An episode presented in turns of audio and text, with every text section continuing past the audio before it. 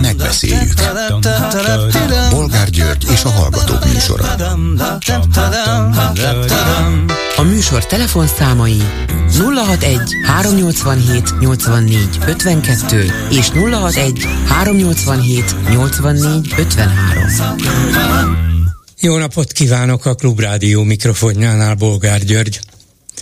Mai műsorunkban beszéljük meg, hogy a Hír TV-ből egy nap alatt kirúgott Pálfi István volt kereszténydemokrata képviselő és írországi nagykövet azt nyilatkozta, jól van, további terveivel kapcsolatban azonban csak sóhajtott. Hát ha ezt jelenti az, hogy jól van, ám legyen. Minden esetre botrányos tévéinterjúját és a visszatérését pár nappal korábban beharangozó cikkeket azonnal törölték mindenhonnan. Talán pártállami parancsra? Vagy ne, tegy, ne tegyek föl ilyen buta kérdést?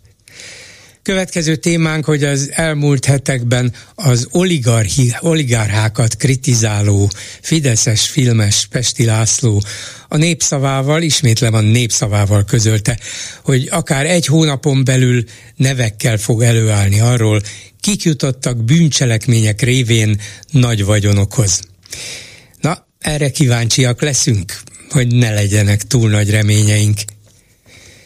Mit szólnak ezen kívül ahhoz, hogy egészen meghökkentő cikk jelent meg pár nappal ezelőtt a Magyar Nemzet címet viselő kormánylapban.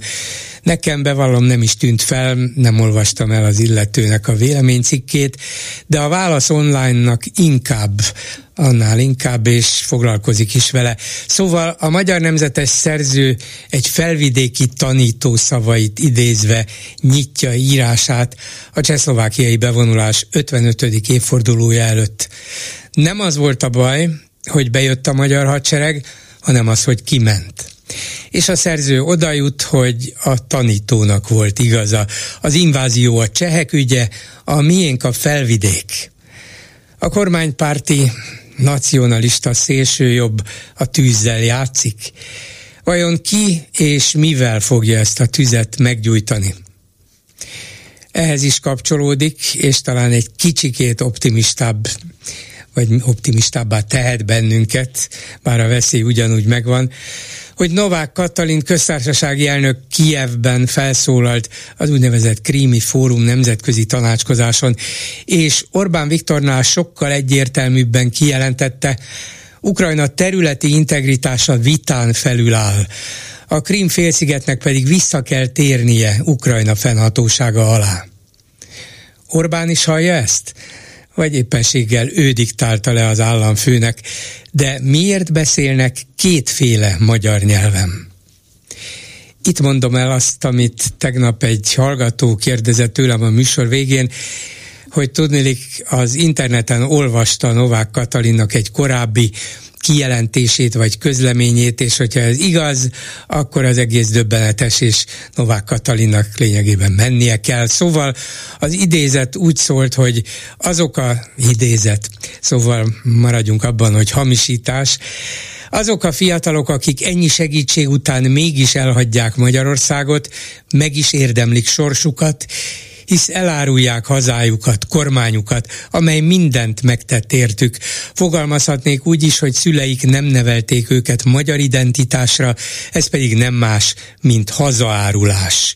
Ezt sírelmezte a hallgató, de az akkori családügyi miniszter Novák Katalin ilyet soha sehol nem mondott, nem írt le, bár annak idején, amikor ez elterjedt az interneten, a Facebookon, méghozzá rögtön azután, hogy Orbán Ráhel és családja egy időre, talán egy évre Spanyolországba költözött, szóval nagy karriert futott be, vagy nagy ívet futott be ez az idézet. Minden esetre Novák maga is cáfolta, azt írta, hogy a napokban több olyan mondatot is számba adtak, amit soha nem mondtam, nem életszerű a pedagógusok béremelése, hogy szégyeljék magukat azok a fiatalok, akik elhagyják az országot. Hiába korrigálták ezeket, úgy látom, hogy nagyon sokan vannak, akik ezeket megosztják, továbbadják. Megköszönöm mindenkinek, aki nem partner a hamis, valótlan állítások terjesztésében, írta akkor Novák Katalin, és tényleg soha senki nem tudta igazolni ennek a kijelentésnek, vagy néhány mondatnak a valódiságát, nem ezt egyszerűen csak hamisították, és az ő szájába adták, úgyhogy a hallgatónk is nyugodjon meg. Aztán az egy más kérdés, hogy Ukrajna ügyében az ő szava a lényeg, a fontos, az igaz, vagy Orbán Viktoré. És akkor végül hiszen itt az előbb a tanárokról, pedagógusokról is szól volt, beszéljük meg, hogy béremelés helyett 75 ezer forintos havi ösztöndíjat ígér 1600 középiskolai tanárnak a kormány, szóval a középiskolai tanárok egy töredékének, és erre a 75 ezer forintra is pályázni kell. De vajon tudják-e ott a kormányban, hogy mennyi az annyi? Vagy a 27 milliárd forintos jakt mellől nézve már nem is fogják föl a havi 75 ezer forintos plusz kiváltság igazi súlyát, vagy inkább súlytalanságát, értéktelenségét. Telefonszámaink még egyszer 387 84 52 és 387 84 53. Háló, jó napot kívánok! Jó napot kívánok! Parancsoljon, hallgatom! Az összes, az összes téma így össze, összefügg egymással, talán a tanárok fizetés, ösztöndíja talán nem annyira. De ez a, én ezt a cikket ezt olvastam a magyar rendben, de felhívták rá a figyelmet a közösségi médiába. Ez egy annyira aljas dolog, mint az aljas az összes téma, ami, ami, amit ők felvetnek, de a kettős beszéd itt Magyarországon a belső híveiknek szól, és ott olyan szélsőséges megnyilatkozások vannak nem csak ebbe a, ebbe a cikkbe, hanem ami a közösségi oldalakon terjed, vagy amit a egyéb, egyéb megmondó embereik a saját közösségi oldalaikon elmondanak, hogy az embernek a haja száll az égnek áll. Igen, még, még az is lehet, hogy az ő megmondó embereik különböző Facebook bejegyzései több emberhez jutnak el, mint egy ilyen magyar nemzetcikk, de mégis ennek egy, annak, hogy a kormány leghivatalosabb, vagy leginkább hozzájuk kötődő lapjában, a magyar nemzetben engednek egy ilyen cikket közölni, az arra utal, hogy nagyon is kézben akarják tartani ezt a szélső-szélső jobbot, az irredent a, a vissza az elcsatolt területeket követelő, vagy legalábbis ezt pedzegető, sürgető szélsőjobbot úgy érzik, hogy ez az övék. Azért nem mindegy, hogy valaki a saját Facebook oldalára ír ki valamit, vagy a Magyar Nemzetbe. Ja, nem mindegy, de ez az úriember megteszi a saját oldalán is. Persze. De én nem vagyok jó, tehát annyira rossz indulatú vagyok már velük szemben, hogy én Novák Katalinnak ezt a ukrajna utazását ezt én egy álságos dolognak veszem. Ő nem, két dolog miatt is ment el Ukrajnába. Egyrészt, hogy kompenzálja Zelenszkinek a kárpátaljai látogatását, vagy az első napja, akkor Ruvák Katina Kárpátal vezetett, a gyerekekkel fotózkodott, és ott, ott, ott, ott akarta gyakorlatilag ellensúlyozni Zelenszkinek a látogatását. Ebben én százszerzék biztos vagyok és a, a maga érdekében is tettem, mert a Novák Katalin neki lett kiadva ugye a, a jó rendőr szerepe az ukrajnai ügyben. A Novák Katalin kezdetek óta azt mondta, hogy a, az orosz agressziót követel és területi integritás jár Ukrajnának.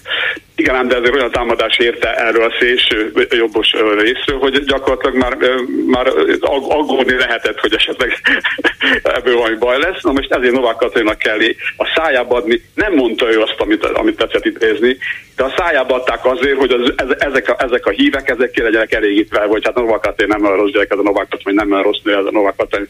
Mennyire azt mondja, amit mi mondunk, csak ne, ne, kell neki másképp is beszélni. Tehát ők, ők, ők a, a hazugsággal, a kettős beszéddel mindennel, mindennel operálnak, amit el lehet képzelni.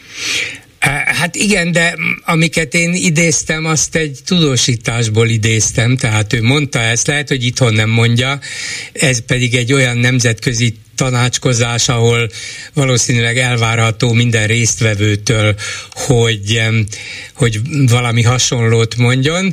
Úgyhogy azt, hogy Oroszország agresszor, igen, először Áder János... Én nem arra gondoltam, hanem ja. amikor a... Ja, ja, ja, hogy ezt a, ezt a hazaáruló pedagógusok, igen. igen, hazá, tehát hazaárulók azok a fiatalok elhagyják az országot. Igen, igen, ugye igen. ezt valószínűleg nem mondtam, mit tudom én, mit mondhatta is volna, de nem, mond, nem mondta, de ezt is a szájába adtak azért, hogy azok a hívek, akik ezen a szélső oldalon vannak, Aha. hát kicsit, kicsit megbocsátóbb legyenek a De ez, ez egy hát- néhány évvel ezelőtti, ez talán egy három-négy évvel ezelőtti áll kijelentése volt, tehát a mostani ukrajnai háborúval, illetve illetve nem, azzal nem függ össze, hanem a katonnak a megítélésével függ össze, igen, hogy igen, ő, igen. Ő, is, ő, is a mi, ő is a mi ember. Tulajdonképpen itt most Ukrajnában mondogatja ezek a dolgokat, ukrán kérdése kapcsolatban mondogatja a dolgokat, de hát ezt azért mondja, mert ez a nemzetközi elvárás. De egyébként ő milyen rendes asszony, hogy hát ezek hazárulók, és mi sorolhatnánk tovább dolgokat. Tehát ők a kettős beszéddel is, a hazug, az ferdítésekkel mindennel azon dolgoznak, és most jön, amit én szeretnék mondani, hogy mit tetszen ahhoz szólni, hogyha most ők egy nemzeti konzultációt indítanának a unióból való kilépésről. Nem népszavazást, egy nemzeti hát konzultáció. Hát először is a szívemhez kapnék. Aztán, De... aztán meg lennék győződve arról, hogy hogy ezzel az a céljuk, hogy ha Na. nem is népszavaztatva, de úgy megkérdezve az embereket, hogy azok lényegében a híveik, ők ezt válaszolják rá, meg, megindítják Igen. a kilépést az Unióból, mondván, hogy hát ez a nép akarata. És nem, is akar, nem is akar megindítani, ő neki elegendő az, elegendő az, hogy ezzel fenyegető összetere hivatkozhat bármikor. És ezzel zsarolhatja az, az uniót, mert ő neki még mindig a zsaroló potenciál van, mert pénz még mindig nincs itt és ameddig a pénzt nem kap meg, addig ő végig zsarol, zsarolhat. És ezzel a konzultációval most gondoljon bele, hogy erre mit, mit válaszolna az ellenzék? Melyik lenne jó, jó taktika, hogy elmegyünk szavazni, nem megyünk azt, hogy kampányoljunk ellene, vagy ne kampányoljunk ellene. Hát mivel egy ez nem hiteles, nem népszavazás, hanem csak egy adság, amit akarnak, meg is, igen, meg is hamisíthatják az eredményeket, hát ahogy ők akarják. Mondhat akármit az ellenzék, valószínűleg ki lenne szolgáltatva. Az, az, az, amit ők akarnak, az lesz. De, hát ez de, biztos, de viszont az ő híveinek a mozgósítására ez fontos egy ilyen, ilyen, ilyen akció, hogy ebbe a dologba menjenek el, szavazza, küldjék be a papírokat, mégis valami, valami, valami valóságos is legyen az egészbe, de ez, ez, egy zsarolási, ez, ez egy zsarolási eszköz az ő, az ő részükről. És, mm. és ez, ez, ez, a tábor, ez már elképesztő, hogy miket, miket. Hát az, hogy visszaköveteli Kárpátat, ez egy dolog, és ez, ez cikkekben, tehát ilyen nem, nem újságokban, tehát ugye hanem, Kárpátalja hanem most akkor minden. már felvidék, csak hogy érezzék a törődést ők is. Hát igen, az, az felvidéknek kell, nem szabad azt szlovákák nevezni, az, az felvidék, az délvidék, az délvidék, Így van, igen, igen, meg Igen, igen, és hát ugye Orbán megadta az alaphangot a Tusnád fürdői válaszában, meg is érkezett rá a szlovák válasz, hogy mármint a szlovák meg reakció, a igen, cseh válasz is mindenki, és akkor megint rátesznek egy lapátart, de ráadásul ez aztán tényleg gyomorforgató, hogy a csehszlovákiai invázió 55. évfordulója előtt, hogy ó, hát igen, tényleg bevonultunk, de ez a csehek ügye, nekünk ott kellett volna maradni a felvidéken. Az egy legmocskos, hát az egy legmocskosabb bolsevista terror támadás volt tulajdonképpen, azért nem volt több halott, mert a, a csehek nem nagyon, vagy a csehszlovákok nem nagyon, a csehszlovákok, a csehek nem álltak ellen, ott is voltak olyanok, akik puskát fogtak volna, de szerencsére ez nem történt meg. Ők gyilkoltak is volna ott, tehát nem lett volna itt ilyen békés az a, az hát a persze, hát abban a pillanatban ellenállás van, akkor nyilván ez az Így öt van. ország ez használ, azért küldte be nekem, a hadsereget. Nekem a, nekem a jó barátom, szomszédom ö, ö, ö, volt, ö, hívták be erre, ő elmesélte, hogy, hogy mi történt ott, ott nem volt ott, nem volt ott őszi rózsás fogad, meg virágcsokos fogadása a magyaroknak egyáltalán, senki részéről se. Igen. Hát mindenki, mindenki eltér, mindenki. Ők, ők jobban meg voltak ilyenben, mint a, mint a szlovákok meg a csehek, akik oda kivittek magyar katonákat, hozzáteszem. Tehát szóval, nem igen, semmi. az ember csak még... a, mondja, mondja, mondja, hogy azt, csak, azt akartam csak mondani, igen. és igazán nem lényeges, csak a hangulatomat jellemzi, hogy az ember a fejét fogja, hogy ilyet olvas 2023. Igen. augusztusában a kormánylapjában. Megjegyeztem annak az újságírónak a nevét, most ne, nem mondom, mert fölösleges. Ne is mondja, az ne csináljunk egy, propagandát. Az egy, jobb, Ágoston Balázs, az egy, az egy, az most egy, az egy jobbikos, mi hazánkos ö, kollega úr. Lehetne utána, már, már akinek a kollégája. Hát amikor kitüntetik a, a, a, azokat a, azt az embert, aki meg pénz, állami pénzt kapnak a kitörés túrára. Kitörés túra szervezőjének. Hát, hát, igen. igen, hát ez a döbbenetes, ez a kettős beszéd, és nem csak beszéd, kettős cselekvés. Ugye, Na. hogy meddig tart a, meddig tart, szóval hol a határa, hogy beszélünk, beszélünk csak azért, hogy megnyugtassuk meg a saját táborunkban tartsuk őket, de mikor lépnek ezen túl? Mikor fognak valamit csinálni is, hogy ezt a társaságot ott tartsák maguk mellett? és mozgosítsák. Még egy, még egy másik ilyen, ilyen kettős beszédük, ez a Pesti László, meg a, meg a Páfi Istvánnak az esete.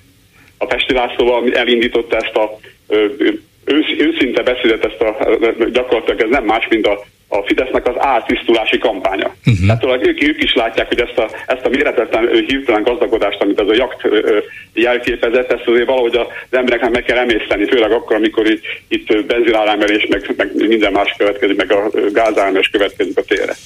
Tehát ők gyakorlatilag a, a, a Pesti nem fog semmiféle nemeket nyilvánosságra hozni, hát a, a, a Wörner párt nem fogják elítélni, abban is biztos vagyok. Ha azt megteszik, hogy az ítélet nélkül meg fogja úszni ezt az egészet, akkor hogy fogja a Pesti, milyen neveket fog közölni. Nyilvánvalóan mindenki tudja, hogy ezeket ekkora, ekkora vagyont nem lehet normálisan szerezni. Hát persze, ismerjük is az egész mechanizmust, és hogy akkor hogy a Pesti, Lá, Pesti László az, az, az, az, az, az előadja ezt az egészet, és akkor látják az emberek, hogy na hát azért... Azért ekkora, milyen becsületes és lelkiismeretes hogy azért van itt ellenállás, azért van a Fideszben, mert ő, ő Fidesz, sose nem bántom a Fidesz, meg Orbán Viktor sem, biztos Orbán Viktor nem is tudott erről az egészről. Ja, ez, ez, ez, ez Csak a, nézd, a, a, nézd, hogy mi van itt, mi folyik itt. A, pár, a párfi pedig azért, hogy gyakorlatilag mutassák megint ennek a szélsőséget, hogy mi, mi sem nem ismerjük el a, a, aki védi a homokosokat, meg a, meg a pedofilokat, azokat mi, azokat mi egyáltalán nem, nem fogjuk eltűrni, és itt jön, a, itt jön az óriási nagy, nagy, nagy eszközük, és látom, hogy a, a híveik ezt be is vették, hogy azt mondja, hogy a, azt mondta, hogy a pedofilok azok betegek, mondta a Márkizaj Péter ebbe a, a beszélgetésbe, hogy hát lehet, lehet, hogy betegek, de uh, akkor is a társadalom elkezdek fülíteni. Vigyék őket a, a börtönkórházba, vagy vigyék őket a uh, kényszergyógykezelésre, de uh, el kell távolítani a, a társadalomból e- ezt a réteg. És ők zseniális, ha összemossák a homoszexuális a, a, a pedofiliával. Hát igen. Tehát, hogyha a pedofiliák, akkor a homoszexuálisok az, azokat is ugyanígy egy, egy kalapát teszik, és ebben vannak az óriási nagy ellentétben az európai jogrendel. Ezt összemossák. Igen, és Pálfinak nem sikerült igazán ezt plastikusan és egyértelműen megfogalmazni, hogy úgyhogy ő esett a bűnbe a kérdésével. A kérdésével is, ő próbált normálisan, normálisan a kérdésről beszélni. De hát Szerint, lehet, szerintem csak Márki Zajra akarta volna rátolni az egészet. Nem ez volt a véleménye. De az, az most, most, most ebben egyébként mindig, ez egy józan normálisan, hiába akar beállítani valami idiótának, ez egy normális józan ember, és elmondta a véleményét, és ez, ez, is, ez is a tény, hogy lehet, hogy a, a pedofila betegség, ezt messze menők el tudom ismerni, de egy olyan betegség, amelyek a társadalomtól el, el kell választani, mert ez rendkívül káros a társadalomban. Köszönöm szépen, hogy hívott, viszont hallásra. viszont hallásra. A telefonnál pedig Vasárus Gábor László, a Közgazdaság és Regionális Tudományi Kutatóközpont munkatársa, geográfus. Jó napot kívánok! Jó napot kívánok, üdvözlöm a hallgatókat! Mindennek előtt, ha megenged egy személyes kérdés, nekem annyira tetszik a vezeték neve, ez a vasárus, és annyira nem találkoztam még soha ezzel, hogy meg tudja mondani, hogy honnét van ez? Igen, ez egy könyvelési hiba, még a nagyapám rosszul írták, igen, vásáros helyett lett vasárus. Jaj, de jó, és akkor örülök, hogy meg is kérdeztem, és, és megtartották ezek szerint a Igen, családban. mert jó hangzik. Igen, tényleg nagyon érdekes, úgyhogy Úgyhogy remélem más is megjegyzi. Lehet, hogy még követni is fogják, hát ha eltévesztik második. Bár ebben a mai digitális világban talán nem olyan könnyű. Na de mindegy. Szóval nem ezért hívtam természetesen, hanem néhány nappal ezelőtt a Portfólió portálon megjelent egy nagyon érdekes, hosszabb cikke, ennek a tudományközpontnak a blogján tulajdonképpen, ezt veszi át a portfólió, és ahhoz képest, hogy ön geográfus, földrajztudós. A cikk címe az, hogy műhold képeken mutatjuk az orosz védelmi állásokat, ezért sülnek be a páncélos rohamok Ukrajnában. Na mondom, Hát hogy lehet az, hogy egy geográfus itt a háborúval foglalkozik, és elmagyarázza nekünk, hogy mi is a baj, meg a helyzet az ukrán ellentámadással. Egyáltalán hogy és mikor jutott eszébe, hogy ezzel foglalkozzék? Az az igazság, hogy én már nagyon régóta foglalkozok az orosz-ukrán konfliktussal, ugye nagyon sok földrajzi szempontú érdekesség van ebben az egész konfliktus, más nem mondjak, ugye az etnikai viszonyok, ugye én társadalom földrajzos vagyok, és én nagyon sokat foglalkoztam Ukrajnának az etnikai és vallás földrajzával, részben pont azon az egyszerű jogból kifőleg, hogy én nagyon szeretek túrázni, hát ugye lelkes geográfus szereti a hegyeket, és rengeteget jártam Kárpátaljára másrészt pedig ugye nagyon sok olyan földrajzi tényező van, hát ugye régen létezett az a tudományág, sajnos Magyarországon jelenleg nem űzi senki, amit úgy hívtak, hogy katonaföldrajz. Ugye a földrajzi viszonyok, a táj az nagyon meghatározza azt, hogy hogyan zajlanak a háborúk. Hogy egy egyszerű példát mondok, és mindenki érteni fogja. manapság a nagyvárosok azok ugyanúgy, mint Budapest esetében körbe vannak szőve ilyen elővárosi lakóövben mint a budai oldal például, vagy akár szinte most már egybefüggően ki lehet menni úgy Budapestből, szinte ceglédik, hogy az ember nem lát 500 métert, ahol nincsen hát. Hát mint hogyha egyben volna ez a nagy igen, metropolis, ami túlnőtt már Budapesten, igen. igen. És akkor itt jön a földrajzi érdekesség ebben, igen ám, de ez Kelet-Európában, illetve igen, Magyarországon is nagyon sok vidéki város esetében itt ugye nem ilyen falvak épültek át lakóövvé, hanem a korábbi ilyen kertek, üdülők. Ugye ez ugye főleg a volt szláv, volt Szovjetunióban, meg a szláv nyelvterületén, ezek a dácsák. Biztos hallottam is Hát hogy Ugye, Sőt, annak idején emlékszünk, hogy a szovjet pártvezetés dácsái az, azáltal váltak ismerté itt Magyarországon is. Azok persze luxusdácsák voltak. Igen. Na most ugye az átlag ember dácsái, azok inkább olyanok, mint nálunk voltak az árkertek a szocializmusban, ilyen nagyon szűk, pici, telkes utcák, és ezek alakultak át most ilyen elővárosi lakóövé. Hát itt van másfél-két méter széles, hát ugye Trabantra, meg legfeljebb a Ladára méretezett pici szűk egyirányú utcákkal, itt például nem fér el egy modern harckocsi, ami három-három és fél méter széles. Tehát konkrétan fizikai igen, akadály igen, jelent. Igen, igen és én például mm, az első cikk, amit ugye a KRTK blogra írtam még tavaly, az pont ezzel foglalkozott, hogy amikor az orosz támadás elakadt, az nagyon gyönyörű szépen követni lehetett a műhold képeken, hogy gyakorlatilag ezek az elővárosi jövek jelentették az egyik vonulatot, ahol elakadtak. Aha. Egy másik érdekesség, csak itt nagyon röviden, ugye legtöbb ember Ukrajnát ilyen teljesen síkvidéknek képzeli el, mint a magyar alföldet. De valójában Ukrajna nagyobbik részét egyébként domsági terület foglalja el, csak a Fekete-tenger melléki Alföld, meg ugye az ország középső részén a folyó melletti két oldalt lévő síkság, amilyen teljesen sík, amúgy ez egy ilyen dombvidék, tehát inkább hasonlít a mi Zala megyénkre, csak kisebb a tengerszint feletti magasság. Tehát ilyen dombos, tagolt folyóvölgyekkel szabdal terület.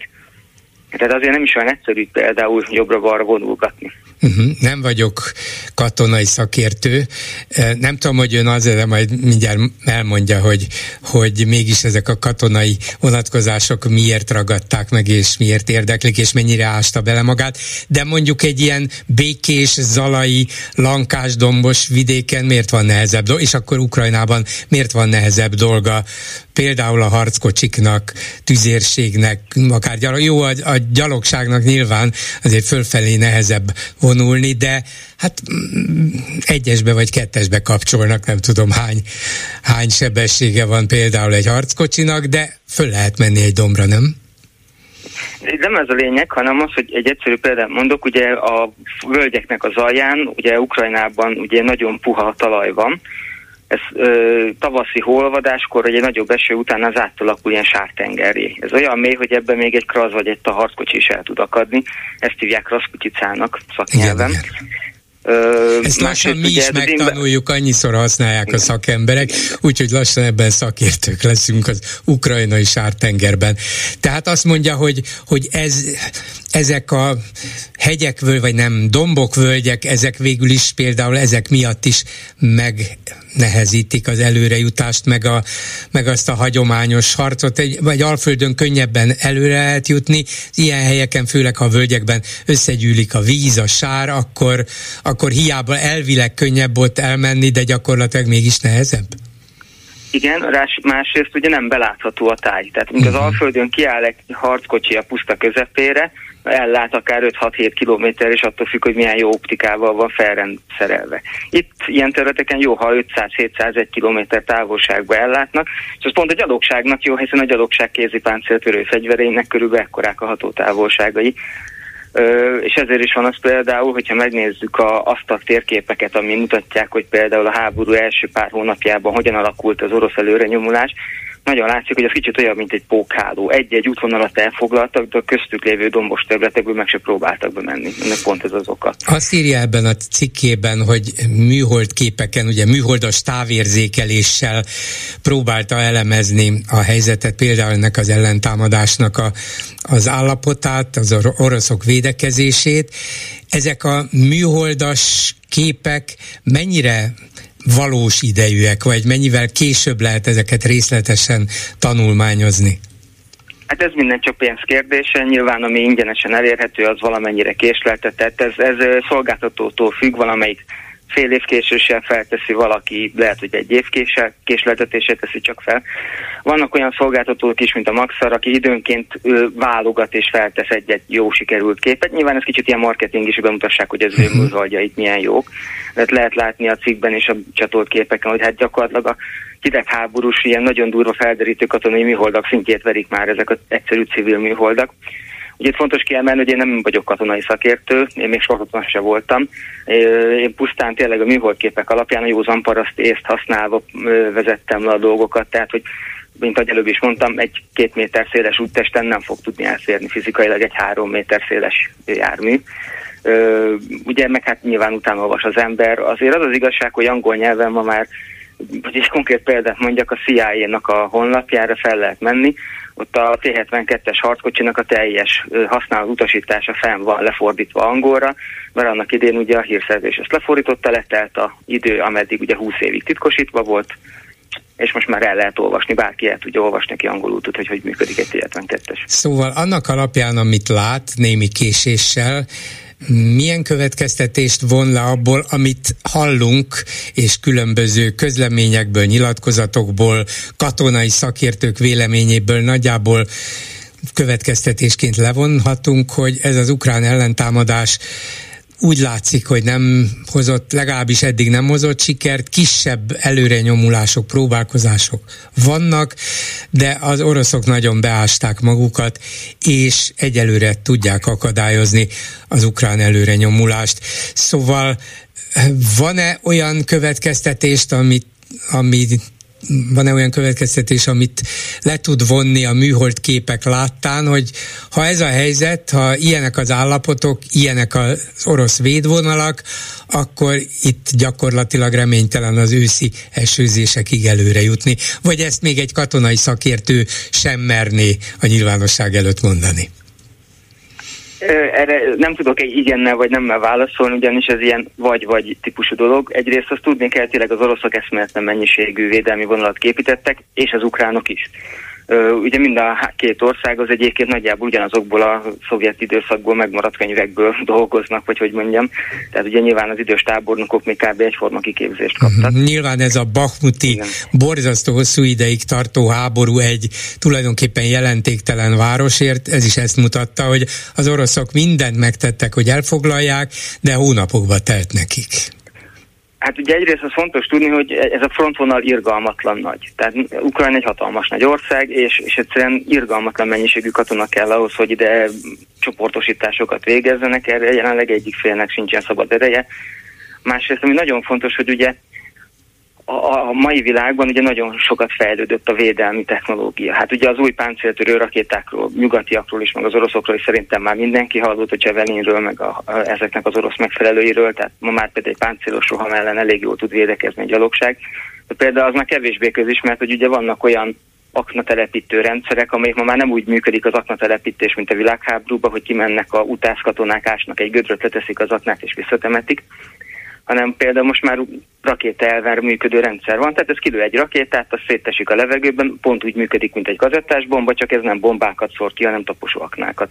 Vagy vannak olyan gépek, amelyek gyakorlatilag egy lánctalpas jármű halad a pusztában, és maga mögött szépen raposgatja le a taposó aknákat. Ezekkel olyan pillanatokon belül lehet telepíteni egy aknamezőt, hogy nem kell előre telepíteni. Tehát megtudják azt, hogy jönnek az ukránok egy adott pontján a frontvonalnak, vagy készül egy támadás, azonnal megszórják aknamezővel.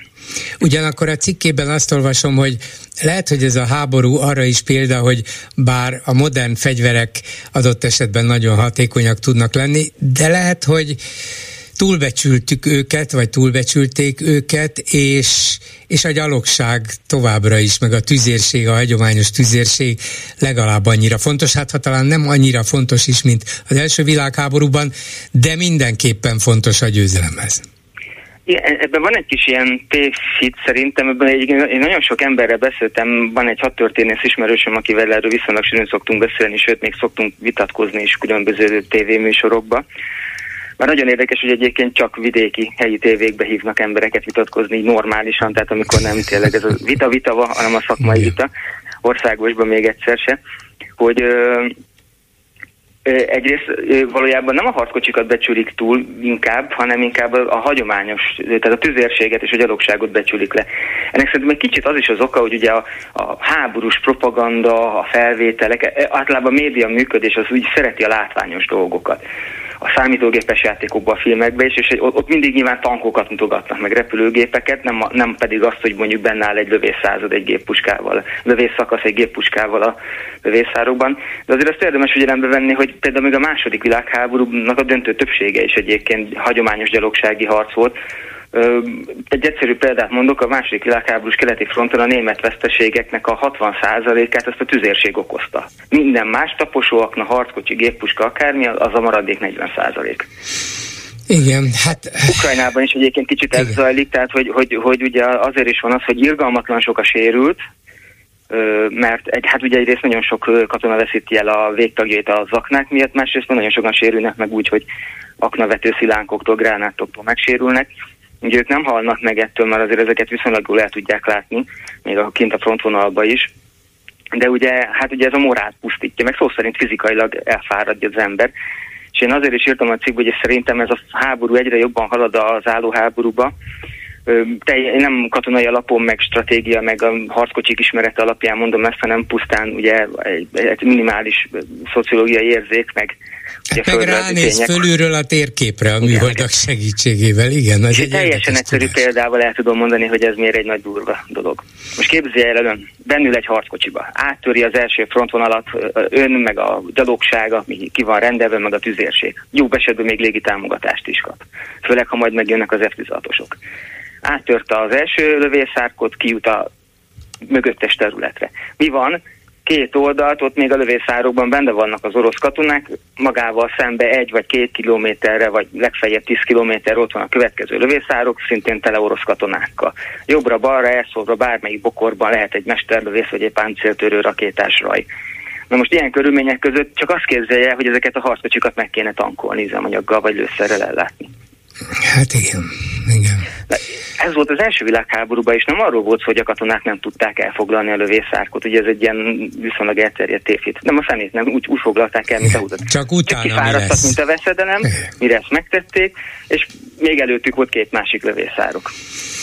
Hát... Úgyhogy én, én, én megmondom őszintén, én jelenleg úgy látom, hogy ö, nagyon pici esélye van annak, hogy az ukránok vagy akár az oroszok át tudják törni teljesen a frontvonalat, Mondjuk én egyébként annyira nem tartom rosszul haladónak ezt az ukrán előrenyomulást, azért abba gondoljunk bele, hogy Mahmutot közel egy év alatt sikerült az oroszoknak elfoglalni, az ukránok jelenleg fél év alatt elfoglaltak egy nagyjából két tucat települést, jó nyilván ezeknek egy része ez gyakorlatilag apró falu volt, vagy inkább major, még falunak se lehet nevezni, de itt ugye a, a, az egész háború az, az jelenleg úgy zajlik, mint egy tényleg egy ilyen klasszikus anyagcsata, és szerintem egy korábbi cikken, tehát egy hónapja írtam egy cikket pont arról, hogy a harckocsik meg a tüzérségi anyagok hogy fogynak. Szintén műholdkép alapján egy egyszer meg kell nézni, hogy a orosz laktanyákról vannak műholdképek, és meg lehet nézni, hogy a háború előttihez képest most mennyi harckocsi van bennük és ö, például a tüzérség az sokkal jobban kopik, mint a páncélos technológia, hiába van ugye kilőtt tankokkal tele a média valójában,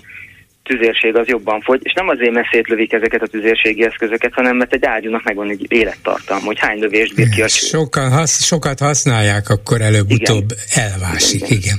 Nagyon igen. érdekes, amiket mond, úgyhogy ha legközelebb ír, kíváncsi vagyok a következtetéseire és megállapításaira. Vasáros Gábor László geográfusnak köszönöm szépen, viszont hallásra. Viszont hallásra. Háló, jó napot kívánok! Jó napot kívánok! Bolgár úr, én nem tudok ehhez hozzászólni, nagyon érdekes volt, amit ez az úr mondott, de én a háborútól csak félek, de nem tudom így elmondani. Én tegnap szerettem volna még egy-két, nem leszek hosszú, egy-két dolgot mondani, nem tudom, hogy megengedi. Hát hogyne, persze, bármit, nem csak tegnap, hogy ez tegnap előttihez is, hogyne? Jó.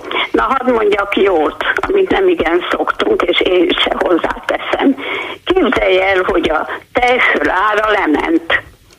Méghozzá elég szépen. E, ez, igen, ez, igen. Még, még, a tej, még a tej is, a sajt is, igen.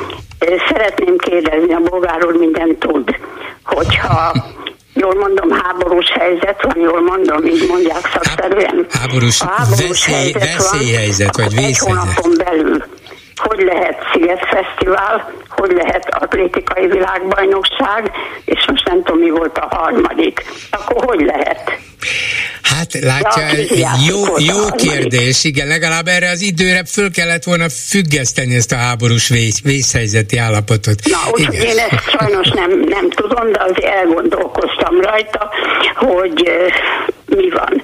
Na most, ha lejár neki a háborús helyzetre a felhatalmazása, nem tudom, hogy október-november azért nem vagyok ennyire felkészült, akkor én biztos vagyok benne, hogy a 135 bátor ember tovább meg fogja neki szavazni.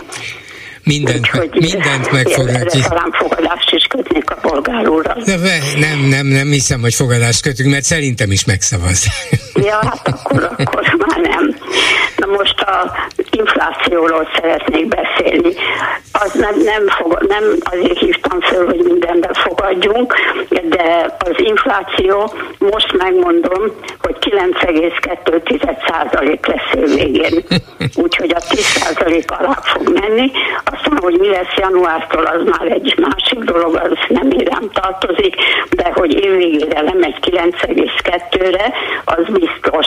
Csak két mondatban említem meg, hogy én azelőtt Csikós Nagy Bélának hallgattam, néha 80 éves elmúltam néhány előadását. A bolgárónak nem kell mondani, ugye, hogy kicsoda, micsoda. Országos és anyagi és árhivatal elnöke, neves közgazdász. Előadta nagyon érthetően, hogy hogy variálják az inflációt. Na most Isten őriz, hogy én őrülök feltételezem, hogy esetleg manipulálják, bocsánat a kifejezésért úgyhogy... Nézze, biztos, hogy ha erről van szó... megkérdezném, én hírfüggő vagyok sajnos, hogy nem hallottam, hogy a Szijjártó Péter a török nagykövetet behívta volna. Nem jól tudom. Nem hívta be, hát miért is hívta volna be? Hát hogy... azért, mert mikor volt most ez a... igen, igen. Mikor a Erdogánnak bemutatott és a, ezek a testőrök ott mit tudom, mit csináltak ezzel az emberrel, akkor ilyenkor nem illik, hogy a nagykövet, mert beszokta so, sokkal kisebb dolgokért is hivatni a ilyen-olyan nagyköveteket, akkor nem kellene ilyen esetben Önnek igaza van. Vele. Önnek igaza van, kellene. De Szijjártó Péter talán tudja, hogy lehet, hogy kellene, de mégse szabad, mert Orbán Viktor nem akar összetűzésbe keveredni Erdoánnal. Hát én is így gondolom, de egy, egy külügy, vagy mit tudom én, hány neve van, milyen miniszternek az illő lenne. Na most már befejezésről azt mondom, mert én nagyon mérges, ja, bocsánat, most hallom, hogy nem igaz, hogy Novák Katalin azt mondta, hogy aki kint van külföldön, vagy kint marad, az nem nemzeti. Most ugye azt hallottam, hogy nem igaz. Nem igaz. Tegnap fölkaptam a vizet egy kicsit, mert a mi családunk úgy látszik, bocsánat, a hangom ilyen, a mi családunk biztos nem nemzeti, mert a három unokámból kettő külföldön tanul, a lányom külföldön él, és a harmadik unokám, aki jövőre diplomázik, az is megy külföldre. És a kettő, aki már kim van, az nem is jön haza. De ennek ellenére nem gondolom, hogy nem nemzeti. De azért megkérdezném, hogy a parlamentbe, meg a, kor, a kormányba ülök, meg a államtitkárok gyerekei, unokái úgy megérdeklődném, hogy hol tanulnak, vagy hol tanultak. Ó, hát igen, hát maga a miniszterelnök is jó példát mutatott azzal, hogy a később saját lábára álló legnagyobb lánya Svájcban tanult például. De tényleg nem De igaz, nem amit Novák Katalin mondott. Nagyon sok. Egyet mondok, hogy például az egyik unokám az Dániába tanul. Ott minden rendesebb gyerek, tartozik hozzáteszem, már ahogy kimennek, és kicsit ott meg kitapogatják a dolgot, elmennek dolgozni az egyetem mellett, ami a legtermészetesebb. Na most, ahova elmegy dolgozni, ott kap fizetést, szerződés van írva, de azt felhívták a figyelmét, hogy araphoz meg törökhöz ne menjen, mert az a szerződés hát kicsit hamis, és én úgy mondom, hogy annál, ha jön az ottani ellenőrzés, akkor nem csak a boltos bünteti meg, hanem a, kiutasítja a gyereket is az országból, viszont a, ahol dolgozik, az elküldi a fizetésének, hogy, hogy mennyit kapott, elküldi az iskolának, és kap ugyanannyit az államtól azért, hogy a Dán GDP-hez hozzájárul. Tényleg? Na. Igen. Hát így is lehet. mondom, hogy. Igen. Ezt lehetne javasolni az Orbán kormánynak is, hogy így segítse a felsőoktatásban részt venni akaró fiatalok dolgát. Ha hoztok papírt arról, hogy mennyit kerestek, én is hozzáadom a magamét. Ja, a, ahol dolgozik. Igen, értem, értem, értem. És azt is megmondom, hogy Dániában nincs tandíj. Többek között azért ment oda, ott nem kell tandíjat fizetni, mint mit tudom én. Az a baj, hogy ezek a, gazdag, ezek a gazdag országok nem tudják, hogy jó dolgukban mit csináljanak. Igen, és akkor még egy jó dolog, és befejeztem, hogy mondjak már jót is, hogy sajnos sokat kell járnom orvoshoz, és most arról nem beszélek, ha egy-két-három hónap ez nem vagyok halálos beteg, meg akkor elmennék magánorvoshoz, de én nem vagyok ez szívbajos, és én már megkerestem a betegjogi biztost is. Nem azért, mert gondom volt, ha, hogy sokára adnak időt, hanem képzelj el, hogy másfél hétig minden nap hívtam, hogy időpontot kérek. Mindig mondta másnap. Ez másfél hétig küldtem. Másfél hét után fölhívtam a betegjogi biztost, és olyan cirkut csináltak, mert hogy én az orvost módszeroltam be. Uh-huh. De azért utána elintézték. Úgyhogy hát kicsit bocsánat, hogy össze-vissza beszéltem. De... de lényeg az, hogy ezek szerint verni kell az asztalt, és akkor azt talán meghallják. Köszönöm. Hát, de tegnap ez a szerencsétlen ember, egy újságíró volt, azt hiszem, aki mondta a igen, igen, igen, igen, igen, igen.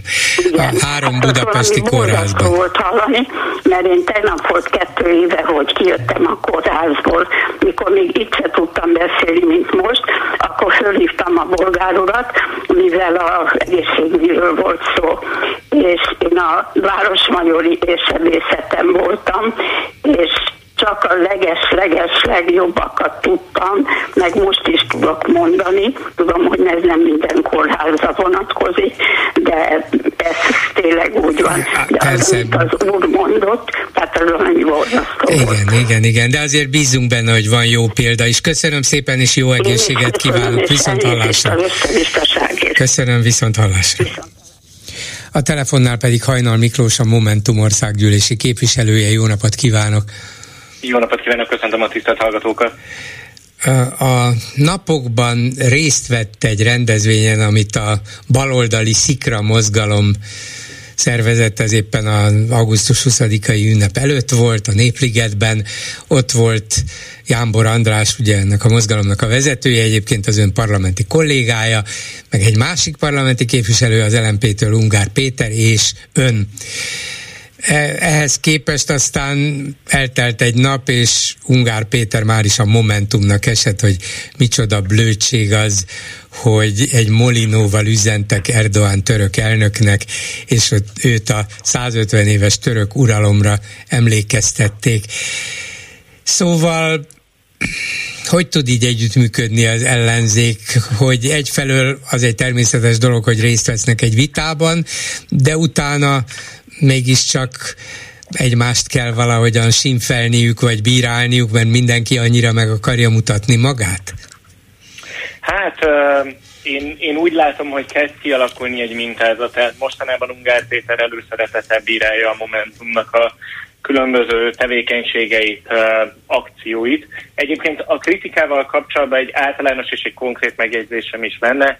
Általánosságban bárkitől is jön a kritika, mi ezt mindig, nálunk ez mindig nyitott fülekre talál, tehát nyilván akiben van önreflexió, meg fejlődni akarás, nem szabad semmilyen kritikát, én azt gondolom, hogy kapásból lesöpörni, és azt gondolom, hogy ebben az esetben is meg lehet fogalmazni kritikákat az augusztus 20-ai akciónkkal kapcsolatban. Ugyanakkor szerintem semmelyik ellenzéki pártnak, jelöltnek, képviselőnek, politikusnak nem tesz jót, hogyha ha csak ezzel foglalkozunk, hogyha ha csak egymás kritikájából áll a politikánk, vagy akár csak az sem, hogyha ez lesz a túlnyomó része a politikánknak. Szóval én azt gondolom, hogy a Momentum nevében, nyilván a, a saját stratégiánkban, a saját működésünkben erre figyelünk is, mi igyekszünk uh, egymás kritizálásával és az ilyen típusú uh, ellenzéki belviszályoktól tartózkodni, lehetőleg kimaradni belőle. Szóval most bármennyire is uh, élesen lett megfogalmazva ez a kritika, én, én a magunk részéről nem, nem szeretnék egy ilyen adok-kapokba belemenni most Ungár Péterre. Nem is azt akarom, és nem is erre biztatom. Bár Ungár Péter valóban, valóban ahogy ön is utalt rá, talán személyében is többször alkalmazza ezt, hogy például kifejezze ellenérzését, vagy egyet nem értését a kordonbontással kapcsolatban, amit a Momentum csinál. Csak nekem meg, és valószínűleg például a hallgatóink többségének is az a visszás, hogy ezek az ellenzéki pártok remélhetőleg alapvetően mind ugyanazt akarják, szeretnék lebontani, megbuktatni ezt a gyakorlatilag most már egy pártrendszert, amelyik nem demokratikus, nem egy normális, modern Európában képzeli el Magyarországot, igazságtalan, öm, olyan oligarha osztályt épített ki, amitől az embernek a gyomra felfordul, és így tovább, tehát számtalan nagyon fontos dologban egyetértenek, és közben mégiscsak kisebb-nagyobb dolgokban egymást piszkálják, és nem lehet-e ezen valahogy segíteni, vagy valahogy változtatni, hiszen közelegnek a, hát ha nem is az országgyűlés, ide az európai és az önkormányzati választások. Van erre a Momentumnak elképzelése, hogy hogyan lehet megmutatni, hogy mi ki vagyunk, mint párt, és mégis békésen, barátságosan együttműködni a többiekkel? Nekünk megvannak a saját kezdeményezéseink, ügyeink, amikkel mi rengeteget foglalkoztunk az elmúlt hónapokban, csak hogy pár példát mondjak, mondjuk Tompos Márton képviselőtársam az illegális gumilerakatokkal foglalkozott sokat az elmúlt hónapokban, vagy említhetném Lőcsei Lajos képviselőtársamat, aki ugye Egerben különösen aktív, és az Egri elkerülő útnak az ügyével foglalkozott, vagy akár ugye a kastélyoknak az eladása az mostanában, és az ilyen privatizációja a kastélyoknak az elég komoly vihar, szóval ebben Bedő Dávid volt a legaktívabb ennek a megakadályozásában, és az Edelényi kastélynak például az eladását sikerült is megakadályozni különböző helyi fórumokkal, petíciókkal, helyi rendezvényekkel.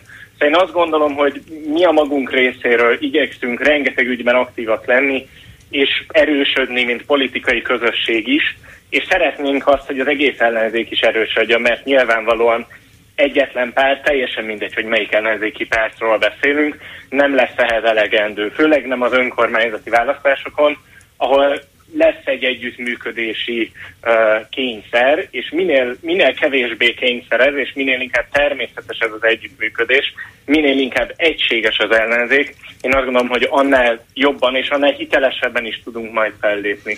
Szóval uh, a magunk részéről ezt a munkát végezzük, ebben van bennünk egy nyitottság, van bennünk egy kompromisszumkészség is egyébként, és én nagyon remélem, hogy minden, minden többi ellenzéki pártban is meg lesz ez majd. De azért önöktől sem idegen az, hogy például egy olyan, lehet, hogy a közvéleményt foglalkoztató, de azért alapvetően mégiscsak apró ügyben, hogy milyen tűziát, tűzijáték legyen, vagy legyen-e, vagy ilyen hagyományos, vagy, vagy drónos, vagy lézeres, vagy akármilyen. Szóval Karácsony Gergely főpolgármester kifejtette a véleményét, és önök nem tudták megállni, hogy, hogy azt mondják, hogy Kérem szépen, hát azért szükség van. Ez a tűzijáték sokaknak tetszik, hát miért, miért kellene ezeket megváltoztatni, vagy, vagy azt kinyilvánítani, hogy nem kell ilyen, hanem valami más milyen kellene.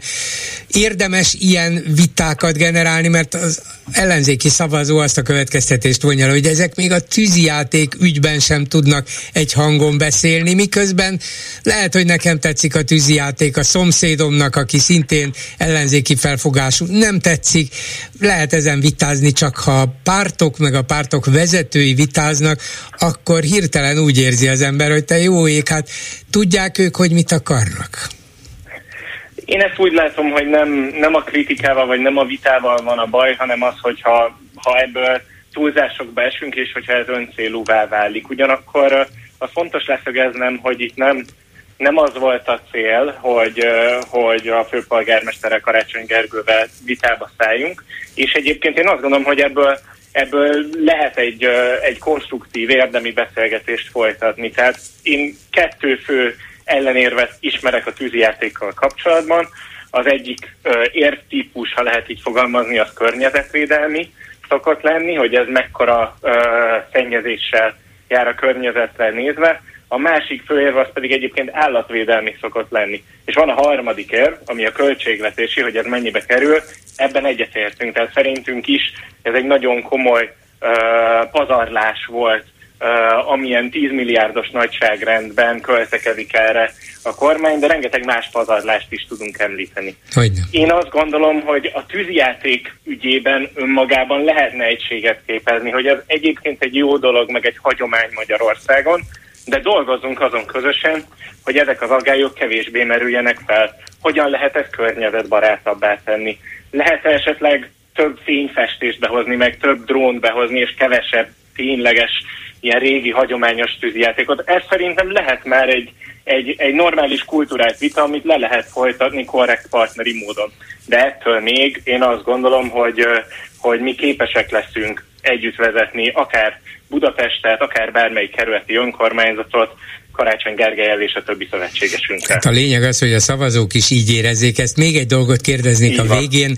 A Szikra táborban ön mondta, a vitában, hogy, hogy, a, hogy lehet ügyek mentén politizálni, és ön itt most a beszélgetésünkben is említett néhány olyan ügyet, amelyet a Momentum fedezett föl, karolt föl és tart napirenden. Szóval lehet ügyek mentén politizálni, és nyilván kell is, csak szerintem 13 év NER, vagyis nemzet, nemzeti együttműködés rendszere, maradjunk abban az Orbán rendszer után, nem érdemes. Szóval... Igen, hadd fejtsem ki, hogy mit értek ez alatt. Na, Én, igen, erre akartam Nem azt kérni. gondolom, hogy ezek az ügyek hiába valóak lennék. Én azt gondolom, hogy a politikai munka az ott kezdődik, hogy ezeket az ügyeket sikerre visszük, és nem ott végződik. A politikai munka az akkor kezdődik, ha egy ügyet sikerre vittünk. A politikai munka az pontosan arról szól, hogy azokat az embereket, akik mondjuk a olimpia idején aláírtak uh, nekünk, és mindenki másnak is, aki gyűjtötte az aláírásokat, azokat az embereket, akik Egerben aláírtak mondjuk az elkerülő úttal kapcsolatban, ezeket közösségbe szervezzük, és uh, én azt gondolom, hogyha, hogyha megnézzük az ellenzéknek a működését, nem is csak az elmúlt pár évben, hanem, hanem évtizedes táblatokban akár, akkor nagyon komoly igény van szervezetépítésre, közösségépítésre, mert, mert kezdenek eltűnni uh, a, azok a helyi hősök, azok az emberek, akik, akik vinnék aztán a hátukon ezeket az ügyeket tovább és akik aztán vállalnák a nyilvánosságot is, akár az ellenszéllel, a Fideszes ellenszéllel szemben. Szóval ad, adott, bocsánat, adott esetben el tudnák képzelni, hogy egy olyan helyen, ahol az ellenzék nem nagyon van jelen, csak éppen elvétve nyomokban, hogy akkor nem külön egy-egy pártként próbálnak ott közösséget szervezni, hanem elmennek több pártból is közösen, lám, itt vagyunk, vitatkozunk, beszélünk, szervezzünk valamit akár együtt, és mindegy, hogy ez most Momentum, MSP, LMP, akár DK. Gyerünk, mert itt kevesen vagyunk, de ha megmutatjuk, hogy többen is vagyunk ebben a táborban, akkor ez sikeresebb lehet?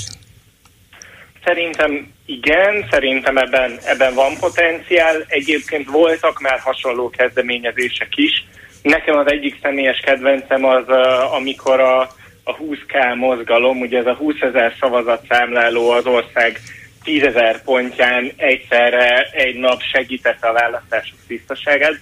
Szerintem ez egy csodálatos dolog volt, mert, mert, mert megteremtődött egy, egy egység egy kezdeményezésben, ami egyébként nem is csak pártok közötti egység volt, hanem szerintem azon bőven túl is mutatott, és rengeteg olyan ember vett részt benne, aki egyik pártnak sem a tagja, és szerintem ehhez hasonlóakra szükség lesz a jövőben is. Teljesen mindegy, hogy most önkormányzati választásról beszélünk, vagy akár már a 26-os országgyűlési választásról.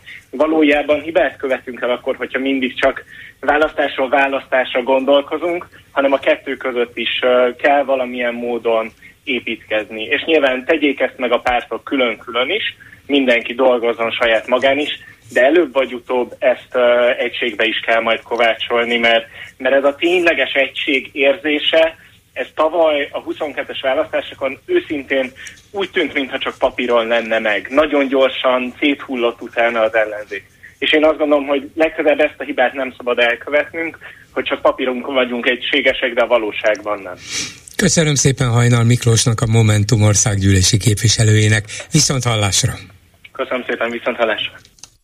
Hát akkor röviden ma délutáni témáinkról. A Hír TV-ből egy nap alatt kirigott Pálfi István volt kereszténydemokrata képviselő és írországi nagykövet azt nyilatkozta, hogy ő jól van, további terveivel kapcsolatban azonban csak sóhajtott, nem is csoda, hiszen valószínűleg itt, hát ha nem is szájzárat rendeltek el, de egyrészt mindent a múltat is végképp eltörölték az ő visszatérésével kapcsolatban, levették az interjúját, a videót, aztán különböző a visszatérését beharangozó riportokat is eltüntették az internetről, szóval hihetetlenül működik ez a fideszes propagandagyár abban a pillanatban, hogy az egyik emberüket valamilyen módon összefüggésbe lehetne hozni egy rosszul, nem is egy, hanem több rosszul sikerült pedofíliát, akár mentegetésnek is beállítható mondattal, vagy mondat kísérlettel,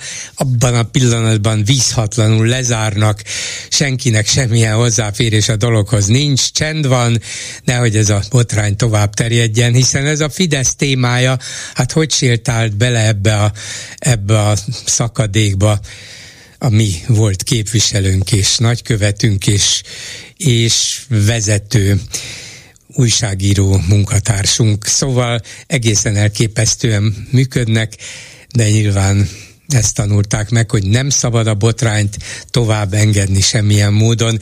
Kíváncsi vagyok, hogy Pesti Lászlónak a filmesnek a botrányát hogy engedik tovább, hogy tudnélik ezeket az oligarchákat, vagy legalábbis egy részüket bűnözőnek nevezte, akik kon- konkrétan bizonyíthatóan bűncselekmények elkövetésével jutottak nagy vagyonhoz. A Magyar Nemzet címet viselő úszító kormánylapban meghökkentő cikk jelent meg a napokban arról, hogy lehet, hogy a szocialista országok 55 éve bevonultak Csehszlovákiába a magyarok is, hogy elnyomják, megsemmisítsék a prágai tavaszt, de ez a prágaiak a csehek ügye, a miénk pedig a felvidék, nem az volt a baj, hogy bementünk, hanem az volt a baj, hogy kijöttünk onnét, szóval a tűzzel játszanak a Fidesz szélső jobb oldalán és a magyar nemzetben.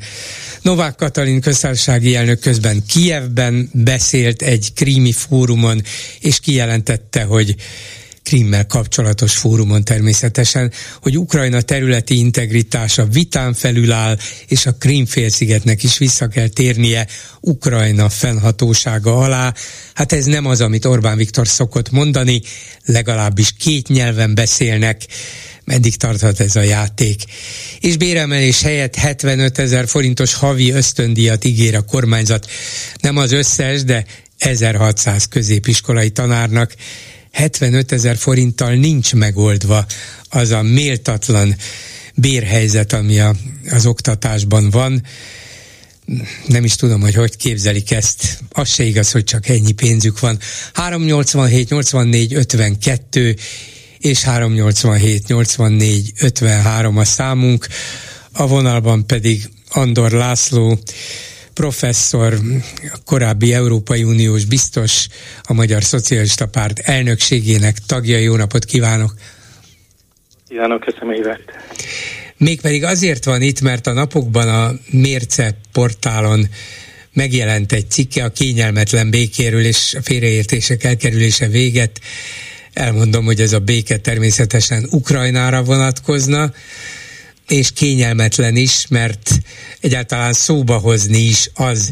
És őszintén szóval, amikor elkezdtem olvasni a cikkét, idézte Josep Borrellt, az Unió külügyi főképviselőjét, ezt a mondatát, hogy, hogy a békéről való megállapodáshoz párbeszéd és kompromisszum szükséges, ehhez pedig több bátorság kell, mint a háború folytatásához hát a szívemhez kaptak, kaptam, hogy jé, ezt mondta volna Borel, de hát ezt akár Orbán Viktor is mondhatta volna, de nem ő mondta és önidézte, csak aztán rögtön kiderült, hogy nem Ukrajnával kapcsolatban, hanem Etiópiával kapcsolatban, és így persze más is az értelme.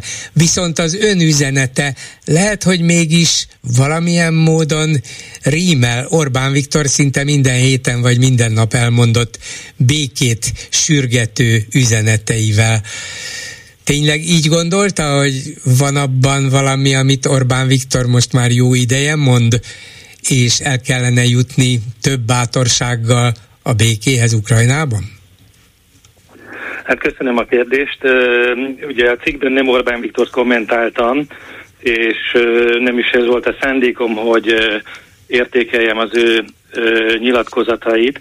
E, igazából ugye arról van szó, amit József Borrell kimond egy másik háborúval kapcsolatban, hogy a társadalmi elvárás az Európai Unióval szemben, és ebből szempontból ugye a magyar társadalom nem különbözik az európai átlagtól, mégiscsak az, hogy segítsen a békét öntartani, ha háború van, akkor segítsen megoldani az ilyen jellegű konfliktusokat, és a, a, az európai állampolgárok nagy többsége ugyanilyen elvárással néz most az Európai Unió vezetésére az ukrán háborúval, pontosabban ugye az orosz agresszióval és ennek következményeivel kapcsolatban is, de ez borzasztó nehéz napirendre tűzni, hiszen hosszú idő óta tényleg abban a dilemmában mozog a vita erről a kérdésről, hogy vagy igazságos kimenetele lesz ennek a háborúnak, vagy béke, tehát ugye sokan mesterségesen szembeállítják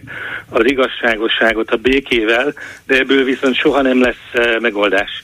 Tehát, hogyha azt gondoljuk, hogy a béke csak igazságtalan lehet, akkor, akkor végtelenítjük ugye ezt a hadi állapotot, és arra konkludálunk, amiről egyébként igen kiváló nyugati szakértők is beszélni szoktak, hogy ez a háború 40-50 évig tarthat. Tehát nem tudom, ismerje Michael Clark, egy kiváló professzor Angliában, ugye főleg Angliában szoktak ilyen jellegű értékeléseket és előrejelzést adni, hogy nyugodjunk meg, még akár két generáción keresztül is eltarthat ez a háború. Én azt gondolom, hogy ezzel a gondolattal nagyon nehéz megbaratkozni, tehát valamilyen formában mégiscsak a béke lehetőségét kell keresni. Hát mondjuk azt Magyarországon is gyakran emlegetik szakemberek, hogy hogy hasonlíthat majd ez az orosz-ukrán szembenállás a koreaihoz, ahol csak fegyverszünet van és béke nincs, tehát tulajdonképpen egy befagyasztott háború, amelyik tulajdonképpen bármelyik pillanatban újból ki is robbanhat. Szóval ne fessük az ördögöt a falra, de igen, igen, ez lehetséges, és értem én, hogy a realitás talaján mozogva ön is azt mondja, hogy szembe kell néznünk azzal, hogy nem biztos, hogy igazságos béke születhet, de, de mégis meg kell próbálnunk a békéről gondolkozni. De hát éppen ma beszélt egy kievi fórumon a Magyar Köztársasági elnök, és azt mondta, hogy Ukrajna területi integritása vitán felüláll, és még a Krímfélszigetnek is, amit 2014-ben foglaltak el az oroszok, vissza kell uh-huh. térnie Ukrajna fennhatósága alá.